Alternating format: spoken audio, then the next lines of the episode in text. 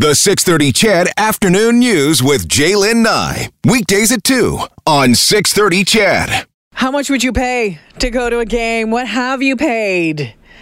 Love this one. This was Carrie says went to the Masters one day, uh, five thousand uh, dollars for two people, but they also got engaged there. How cool is that? Uh, this one five hundred dollars times two for the hundredth Grey Cup in Toronto. Uh, the most this person has ever paid for a ticket five hundred dollars to see AC/DC at Commonwealth. Glad I did. Best show ever. And then listen to this one. Jamie said I paid just over five thousand dollars for row ten on the floor to George Strait's final show, and I gave them to my parents for Christmas. Now that is a nice Christmas present. So keep them coming at 630, 630. Uh, Toronto may look like the home of basketball these days, but the true home of basketball is about four hours east near Ottawa in the small town of Almonte. This is the hometown of the inventor of basketball, Dr. James Naismith. Now, over the past couple of weeks, the town of about 5,000 people has been inundated with visitors wanting to learn more about basketball's backstory. My pal, my former work husband, one of them, Johnny Crozier, moved to Almonte recently. He joins us on the phone. Hey, Johnny. Hi, Jalen. How are you? I'm fantastic. How are things in Almonte these days? It is a fantastic little burg here. Um, if you've never heard of Almonte, it's also known as Mississippi Mills, uh, is what the proper town name is. It and the real name of Almonte is actually El Monte. El Monte. Named after Juan M. El Monte, as a uh, during the American-Spanish uh, War, Canada took that name and named this little town after him. So when did you move there, Johnny? Uh, I just moved here in February. I actually signed on to be part of a new uh, distillation group here in Almonte called Dairy Distillery, and we make vodka out of uh, wasted cow's milk sugar. I love that, and that is a whole other topic for another day, Johnny, because we will be talking about that. Tell me what it's like as far as the people coming into town. I've been reading that there's all sorts of reporters at the the museum, the the the Naismith's Museum about basketball is crazy busy right now. What's it like? Well, in the center of downtown, uh, on the main street, on Mill Street, we have a bronze statue of Dr. Naismith sitting there with his giant uh, brass peach basket, and he has been decked out. All of your favorite Raptors gear has been cut and restitched onto this brass uh, statue. Um, I know everybody's going there having their pictures taken with it, and then for the last four couple of games, uh, we've had town hall or the old town hall in the center of downtown has become the community hub where they're showing the game on the side of the building. So there's like a Jurassic Park there as well, isn't there? Oh, it's the we are the OG Jurassic Park. Before even basketball existed, this is where the fans were. So tell us what it's like when the game when games are on. What's it going to be like there tonight? Um, well, I think it might be a little wet. We are calling for a 50-50 shot of rain coming through the province.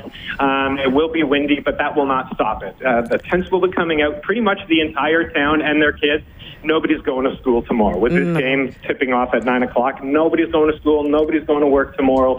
The butcher, the baker, and the coffee maker all come out. Uh, they're feeding the entire town, making sure uh, that everybody's having a good time. And then we raise money as well for hos- the local hospice as well. So we're all throwing it back in. Oh, how cool is that? I mean, it, it Almonte is known as the friendly town, and it just sounds like you're all pulling together, having a great time right now. And uh, Dr. Naismith, that museum, like that Naismith's name is all over that town, isn't? Like there's schools, there's pubs, it's it's you know, there's peach baskets everywhere.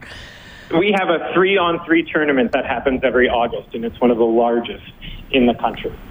Okay, and I also read that I think one of the high school or the high school there won the provincial basketball championships this year as well. So it's basketball is big in Almonte right now.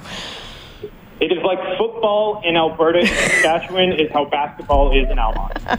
Are you going to the to, to, to Jurassic Park tonight, Johnny?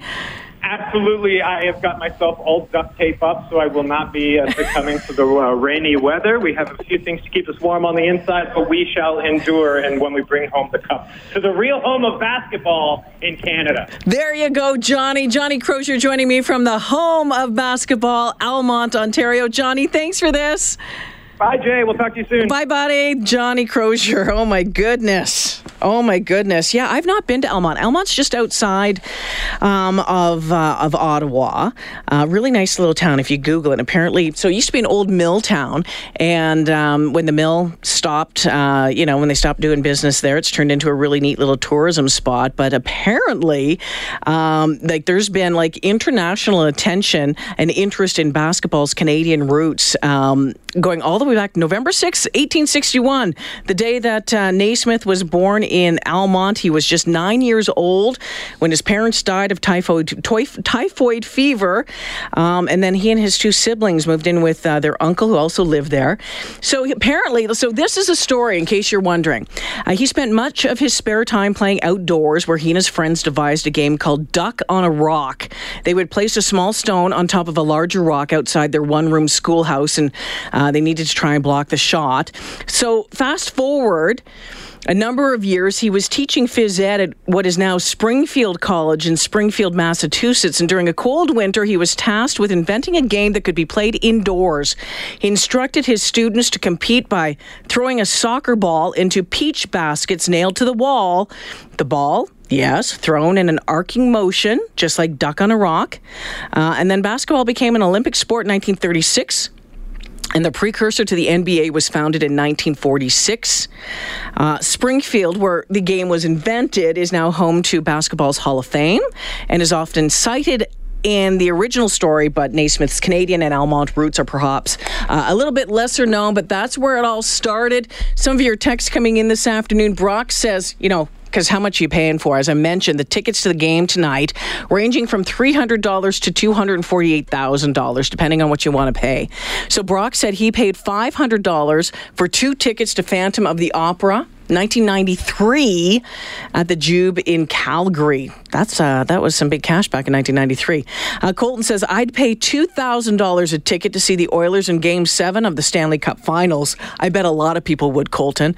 And this one, my ex paid seven seven hundred fifty dollars per ticket for the first regular season game at Rogers, which was also McDavid's first home game, as well as being my birthday, October fifteenth, 2015. Um, Daryl. I paid $420 for second balcony seats to the 2006 Stanley Cup Finals between Carolina and Edmonton. Best atmosphere and game I've ever been to. Do you remember that game? What a bummer. That was such a bummer. Uh, no, that was game six, that final. That was the last one, 2006 Stanley Cup Finals. I wonder what game that was. But boy, oh boy, 420 bucks. And uh, Gary, good Chedville listener, Gary, loves Cher. Just so short of $1,600 he paid for Cher's concert last month. I know Kaufman was there.